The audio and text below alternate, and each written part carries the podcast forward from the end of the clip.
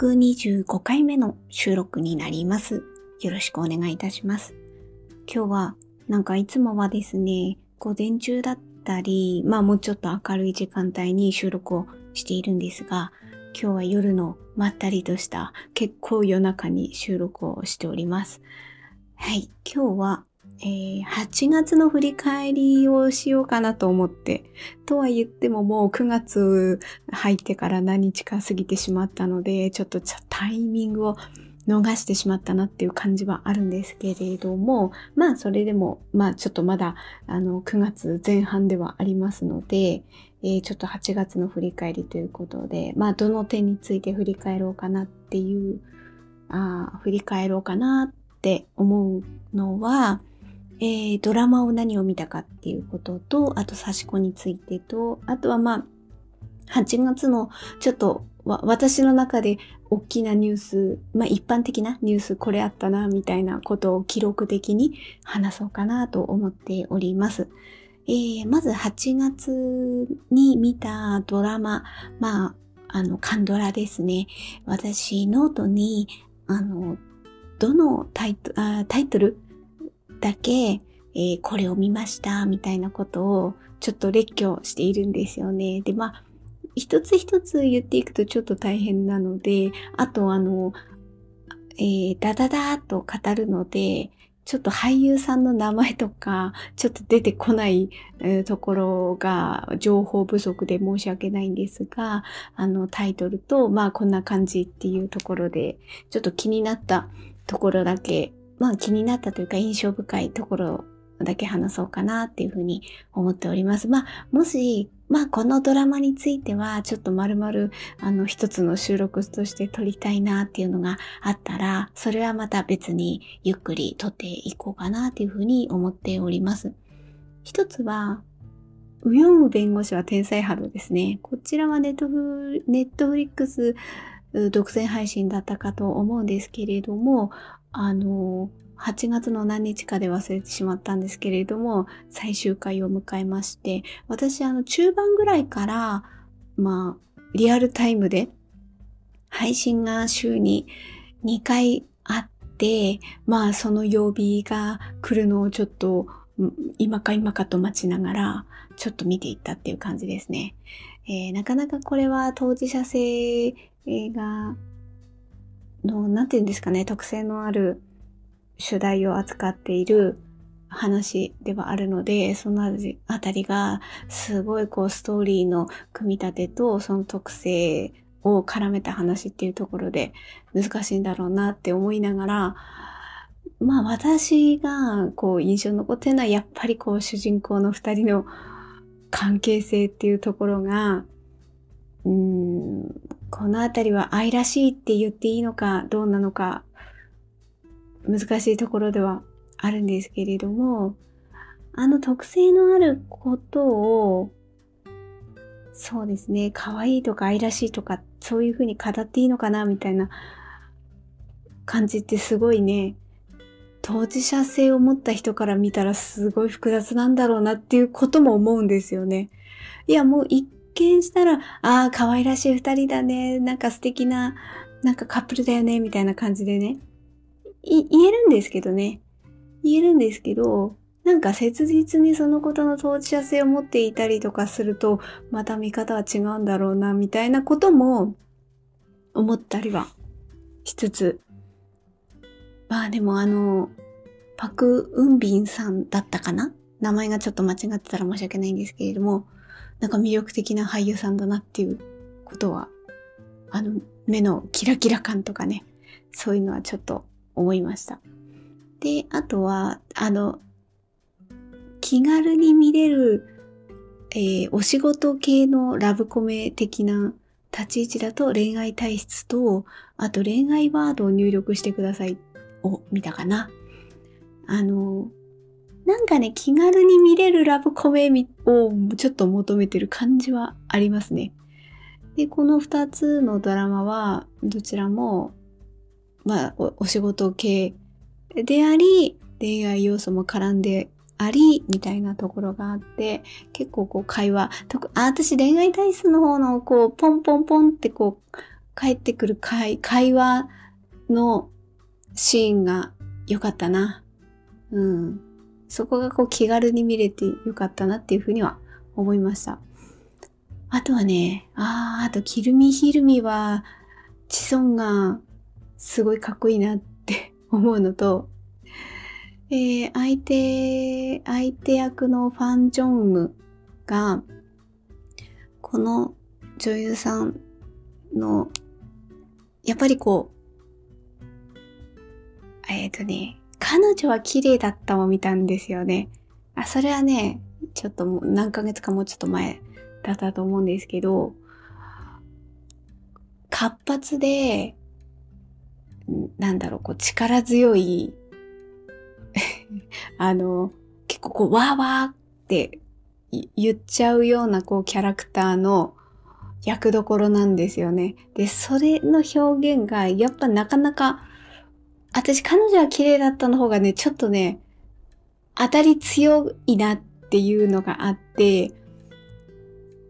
あの、すごいこのドラマが好きだっていう人はいらっしゃるだろうなっていうのは思いつつ、私はちょっと、そのあの、わーわーっていう感じがちょっとなかなか難しいなって思ったんですよ。で、まあ、同じ女優さんだから、キルミヒールミもどうかなっては思って、で、確かに、あ、やっぱそんな感じの、叫び系が 入ってくるんですよね。で、あの部分が、ただ、キルミヒルミの場合は、チソンが、こう、えっ、ー、とね、人格がいろいろ変わっちゃうっていう役どころなんですよね。で、その人格が変わっちゃうからこそ戻ってきてみたいな感じでなる時があるんですよ。で、戻ってきてほしい時に、あ、あれくらい叫ぶのありだなっていうことは思ったので、あの、彼女は綺麗だったの場合は、いや、そんな叫ばんでもって思っちゃったんですよね。だから、なかなかこうついていけなかった部分はあるんですけれども、キルミヒルミの場合は、あ、確かにあれくらい叫ばないと、ちょっと戻ってこれないかもな、人、ね、別な人格があって思って、ちょっと納得させて、あの、こっちだったら、うん、あの、その役どころも、あ役どころっていうかね、あの、ワーワー系の叫びもありなのかな、なんて思いながら、ちょっと見たかなっていうのはあります。で、あとはね、あ青い海の伝説だ。うん、これはすごい良かったなっていう、あの、こう、カンドラの中で結構最後の最終話に向けてストーリーがこう畳みかけてしまう、もう駆け足になって、えー、もっと言えばもう雑にね、え、雑にそういう風な展開になっちゃう？みたいな、あの、ことが中にはあるドラマもあったりするけれども、青い指の伝説は、なんかこう最後の最後の、こう落としどころまで、その後みたいなところまで、あの、丁寧に描いていたなっていうのがあったので、まあ、あとちょっと、あの、名前忘れちゃいましたけど、女優さんが、あの、すごい、人魚の役どころなんですよね。で、その人魚だからこそ、こう、なんかこう陸に上がってきた時の様子っていうか、うまくフォークが使えないみたいなこととか、えー、今まで海の中の世界ではありえないあの光景のところをこう興味津々に見たりとか、あとは移民法でよかったのかな？うん。のことがもともと思っているっていう設定だからこそ、こう、その思いが、こう、眼差しとして溢れる可愛らしさみたいなこととかが、すごい素敵に演じられてたなっていうことを思ったのと、あとは、ああ、あの、あの、あの方か、みたいな、あの、猟奇的な彼女を思い出したっていう えっとね、何、何年ですかね ?2000 年代前半のドラマですよね。あ、ドラマじゃないや。映画だ。猟奇的な彼女。なんかあの当時すごい有名、なんかそんなに、あの、韓国の映画とか、うん、すごい好きだとか、そういうことをないんですけれども、あの映画は、あの当時、かなりこう、大きく宣伝されていたなっていうことがあって、あの、映画館に見に行きましたね。な、懐かしいな、みたいな。あで、ちょっとその猟奇的な彼女を思わせるような、あのシーンがね、えー、出てきたところが、えー、何年だ？えっ、ー、と、今電子、あ、2001年か。ね、あ、2001年。あで、まあ、ね、日本で公開されたのももうちょっと後かもしれないですけれども、2000年代前半ね、懐かしいですね。えーと、女優さん、チョン、チョン、チョンジヒョンさん。チョンジヒョンですね。いやー、懐かしかったのと、やっぱ可愛らしい。え、なんか変わらない可愛らしさだなっていうふうに思いました。あとは、えっ、ー、と、ラ、ラ、まあラブコメ、ラブコメではないんですけど、ラブストーリーでもなんか見たいなって探していて、順調に惚れるっていうのを見たんですよね。で、これに関しては、ストーリーは、そうですね。なんか主、主人公の男性の方が、えっ、ー、と、なんだ、心臓移植だったかな？心臓移植をすることによって、まあ、そのドラマの設定では、1%の確率だかで、その前の心臓の持ち主の、なんか性格みたいなところが、なんかこう出てくるみたいなのがあ医学的に証明はされてないけれども、そういう場合もあるみたいなことが設定上にあって、で、そういうのが出てきちゃうっていう。で、そこの戸惑いっていうところがあったりして、でもなんかこう、その戸惑いの感じと、そして相手が、相手のね、好きになった人を見るこう、なんか、いや、なんでこんなに好きなんだろうみたいなこの眼差しの感じが、あ、私、あ、結構好きかもっていうふうに思ったのと、一方で、えー、相手方のその女優さんの、ちょっと名前忘れてしまったんですけれども、もうあの、基本的にこう、美人系の女優さんなんですけど、私あのひ、あの、あの感じの、あの綺麗さっていうところの、あの女優さんを見たときに、なんかこの役よりは、うん、それこそ、もう、もうちょっと気が強い系の役どころとか、それこそ悪女的なね。なんかそっちの方が似合うんじゃないかな、みたいなこの目の感じの眼差しとかが思っちゃって、いや、この役とは、まあこれはね、好みの問題なので、ちょっとどうしようもない部分は あるんですけれども、ああ、この方だったらもっとなんかキリッキリパキッとした。いや、確かに、あの、秘書としてパキパキ仕事してるっていうところはあるんだけれども、一方のねやっぱりこう、え、日常的なところになると、もうちょっと柔らかい感じになるんだけれども、そこが、なんかね、ず、ずっとね、あの、なんか綺麗系すぎる感じが、私はちょっと、ちょっとね、あの、違う感じが良かったな。この女優さんだったらもっとなんか、パキパキっとしたような役どころの方がもっと合うんじゃないかなとか、なんかそんなことをね、思っちゃったところが、なかなかちょっと入りきれなかった部分はありました。でもストーリーとしては好きです。あと、全然なんか話題、話題っていうかそんなにも上がらず期待もせず 見て案外良かったなっていうのが30だけど17ですっていう、えっ、ー、と、ラブストーリー。若干コメディも入りつつ、でもなんか一つの事故が軸になっててるんですよね。で、この事故があったからこそ、この主役、主人公のこの二人のカップルの人生か、人生とか、もう性格とか、もうすごい影響されまくってて、もう巻き込まれちゃって、っていう、あの、話なんですよね。で、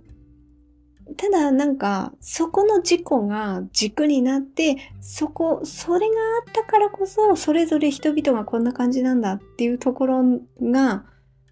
がメインになってるから、なんか、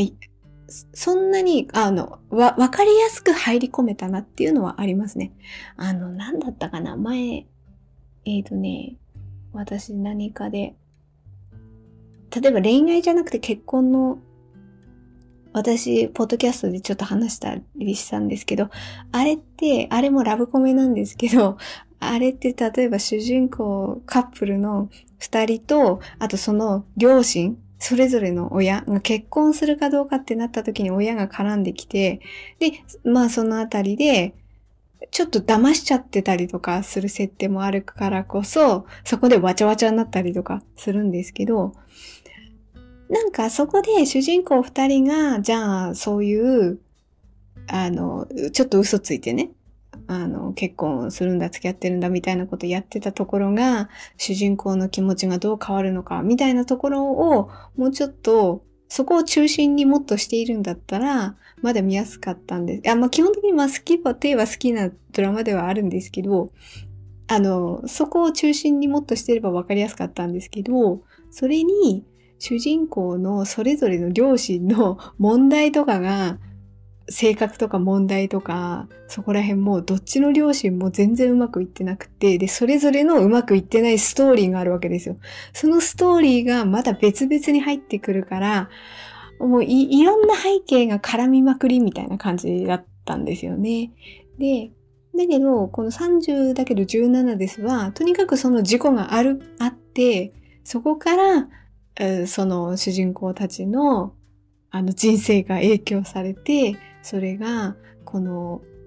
主人公に、の家族にどういうことがあったのか、みたいな。だからそこが関連してるんですよね。事故があったからこそどうなったのかみたいなところを紐解いていくっていう部分もあって、まあ、そういう意味では、あ、こっちの方がわかりやすかったし、まあでも何より、この主人公二人が、ほのぼの、ほのぼの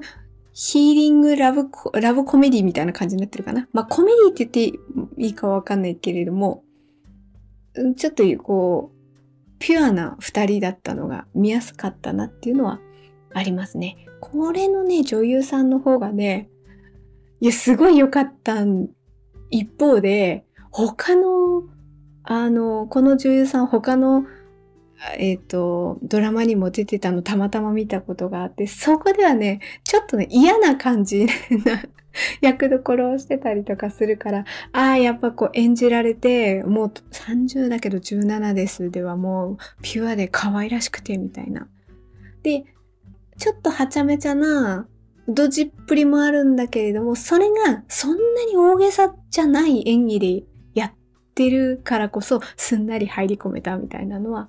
ありますね。で、これは、この方はね、青い海の伝説にもね、脇役として出ているし、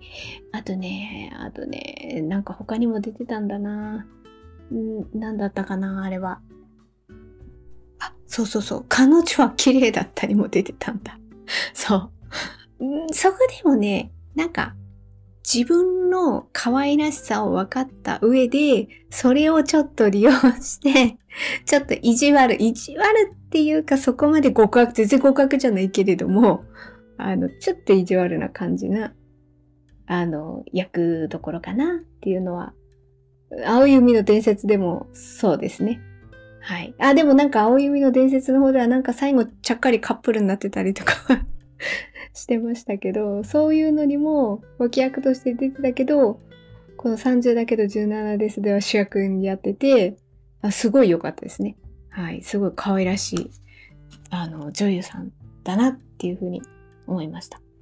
まあ、それが、あの、ドラマの方でちょっとザザザッと8月こんな感じで見ましたっていうのです。で、えっ、ー、と、あとは、刺し子に関して、刺し子は私あの、完成品投稿用のインスタグラムのアカウントがあって、そっちを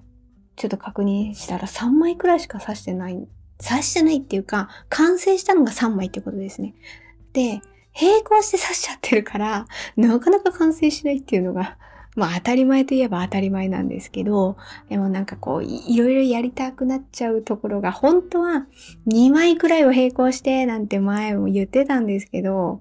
まあ、それもちょっと今何指してるか後から言いますね。で、えー、完成したのが、えー、緑の糸で刺した鞘型、踊り屋商店さんの糸だったと思うんですけど、まあ、それと、あとは、無印良品で売っている付近に丸模様の刺し子をしました。あとは、一目差しですね。こちらはミルームの、あの、まあ、課題というか、あの、ミルームの、えー、講座を見て、えー、一緒に、一緒にというか作ったものですね。一目差しの変わり込め差しかな。はい、それを作りました。鞘型の方は、なんかね、定期的にね、鞘型って刺したくなるんですよね。あの、とにかく、うん、一本道といえば一本道。いや、それは直線という意味ではなくて、特にさらしとさらしの間に何かこう糸を通したりとか必要ないんですよね。ただ難しいのは、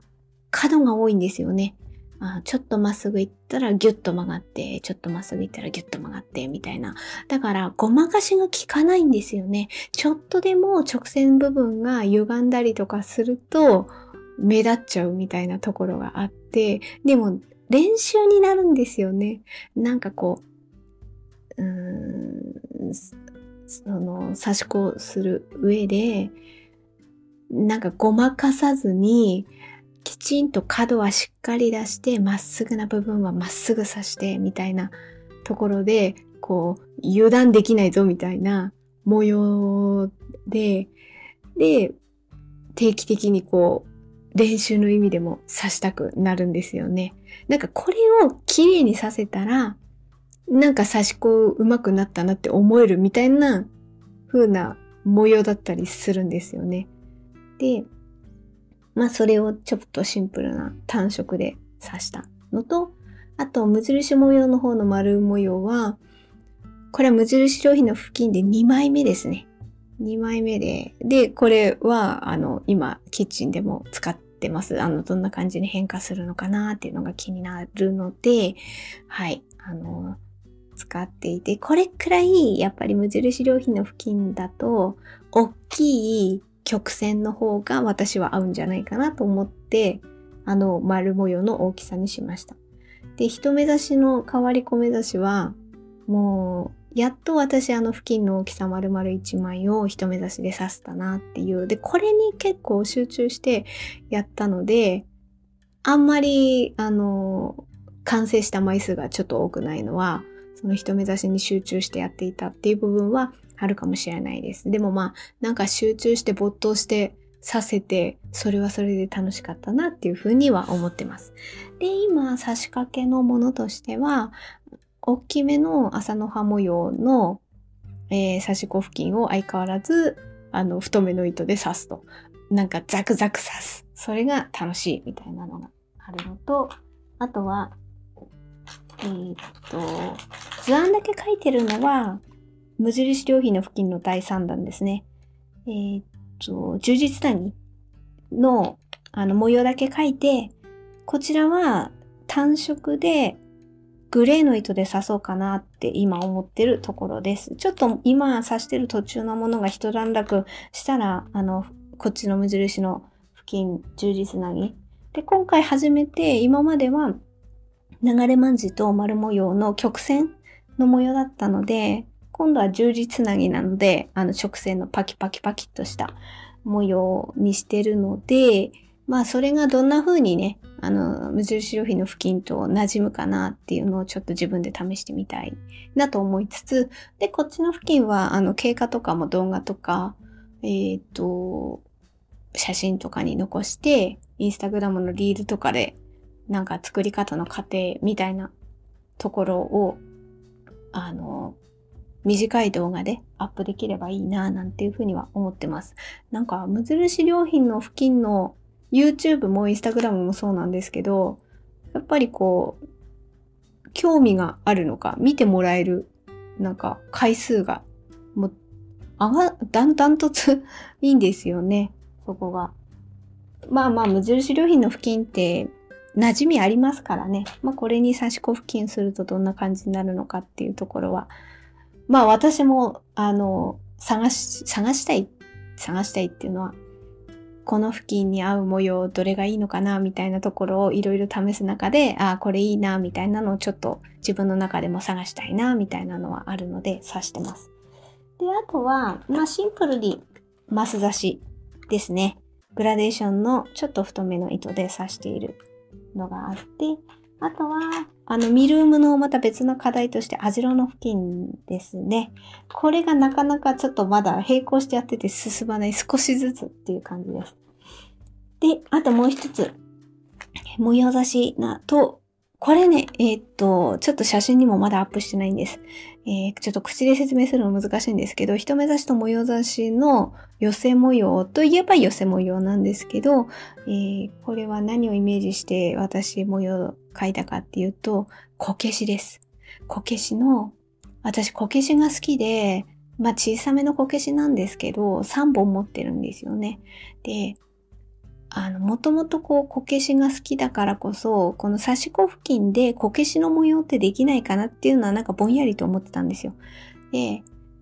まあ、市販の売っているもので、こけしのイラストをそのまま模様にしたものは売ってるんですよ。でも私はそれではなくて、こ、こけしのね、なんか輪郭を描いてみたいな、なんかそういうんじゃなくて、あの、例えばえー、こけしって12系統あるんですよね。で、その12系統、まあ12系統は無理ですけど、それぞれの模様に特徴があって、その模様の特徴を刺し子の元々ある模様と組み合わせながら、こ近いね、模様を組み合わせることによって、こう表現できないかなと。なんかそんなことを思っ、で、まあ私の中で、その12系統の中で一番馴染みがあるのはナルコ系なので、ナルコ系の模様の特徴をなんか刺し子付近で表現したいなっていうことで今、あの、作ってる最中です。これはちょっとね、まだ、あの、完成してどんな風になるのか、私もちょっと未知数ですね。まあ、色は緑と赤ですね。典型的な、あの、この2色で刺して、いずれいずれそのあたりも経過とかを写真撮りながらできたら、まあ YouTube とかにでも、まあ Instagram も投稿しますけど、そのあたりが経過とかも投稿できたらいいなぁなんて思いながら、あの、なかなか並行してるので進んでないんですけど、うん、とにかく少しずつそのあたりを仕上げられたらいいなっていうふうに思ってます。で、YouTube に関しては、今次の動画で撮ろうと思ってるのが、刺し子の活用。まあ、活用方法っていう、なんか、自分が提示するっていう感じでは全然ないんですけど、あの、私はこんな感じで家で活用してますみたいなことで、あの、前に2、3年作っあ使った？差し子付近でこんな感じで変化していきますよっていう動画投稿したことあるんですよ、YouTube で。で、まあ、それの第第2弾的な感じで、その第1弾としては、あの、キッチンでお皿拭きと、お皿拭きとか、まあ、あと、洗ったお皿をこう、なんだろう、下に敷いて、その上に水切りとして、あの、置いておくとか、なんかそういうことで使って2、3年したらこんな風に差し子付近変化しますよみたいな動画を投稿したんですけど、まあまた別の使い方として今度はボックスの目隠しですね。で、ボックスは私使ってるのはニトリのボックスと無印良品のボックスなんですよね。あれを普段家で使ってるので、目隠し。まあ、埃よけっていう意味もあるし、あとはこう中身がダイレクトに見えちゃうのもどうかなっていうことがあるときに、ちょっと布巾をかけておくといいんじゃないかなと。まあ、布巾のその模様にデザイン性もあるし、あと差し子糸どの差し子糸を使うかによってね、この色でみたいなところで、そういう色と模様を楽しむ、楽しめるっていう部分もありますので、で、まあ、なんか、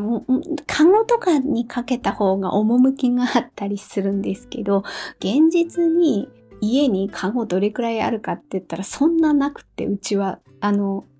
ね、好きでね、たくさん持ってる方とかもいらっしゃると思うんですけど、うちはそんななくって、まあ、現実的に無印良品とかニトリのボックスとかだったりするんですよね。で、ニトリのボックスなんか蓋ついてたりするんですけど、あの、私、洗面所に置いてるんですよね。で、まあ、いずれ動画にして YouTube も投稿しようと思うんですけど、お風呂スリッパありますよね。あれ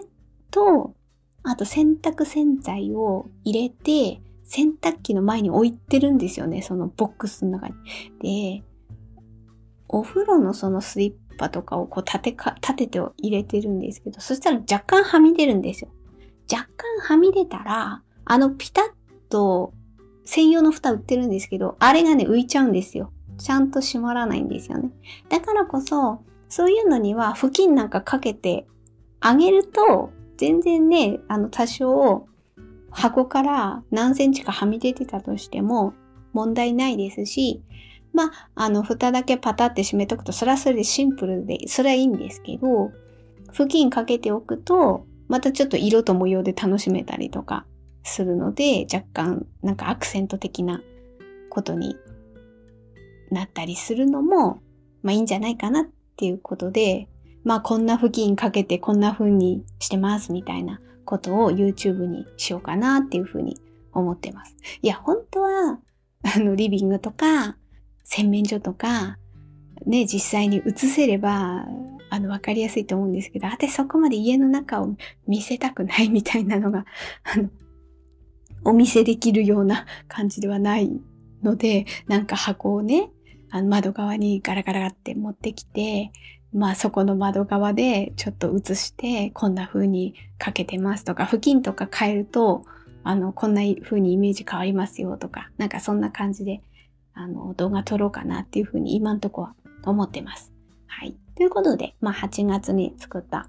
刺し子と、まあまあ刺し子関連の話をしました。で、最後ちょっとだけ、あの8月のあの、一般的なニュースとしてちょっと大きかったこと一つだけ。えー、っと、あの、は、まあ、ちょっと8月過ぎ過ぎちゃったんですけど、ちょっと大きなことはね、高校野球ですかね。高校野球、あの、毎年ね、すごい一生懸命見てるとか、そこまでね、強いこだわりがあるとかではないんですけど、あの、やっぱりね、私のこの言葉のイントネーションを聞いていただくと、どこら辺の地方に住んでるかっていうのは、わかる人にはわかるかと思うわけですよ。で、そうなった時に、毎年ね、高校野球の、まあ、8月になるとね、どこ優勝するんだみたいなことを言う時にセットでね、いや、いつになったら東北地方に優勝旗来んの？みたいな話とかをね、毎年私家族と、まあ夫ですけど、してるんですよね。え、今年どうなの？みたいな。で、うちの、その、えっ、ー、と、連れ合いは、あの、好きなんですよね。もう大好きおじさんだから、あの、そういう話題を追ってるわけですよ。まあ、どうだべな、今年はどうだべな、みたいな 感じで 言ってて、全然今年の、あの、出場校にあんまりいつもほど興味持ってなかったんですけど、だんだん、あれ、まだ残ってるよ、みたいな。あれ、まだ東北地方、まだ残ってるよ、みたいな。え、準決勝当たっちゃって、あ、潰しちゃっちゃうのもったいないね、みたいな話とかしてて、でも、まあ何回かあるんですよね。あの、決勝まで来たことあって。で、決勝になると、結構、わかりやすく負けてきたんですよね。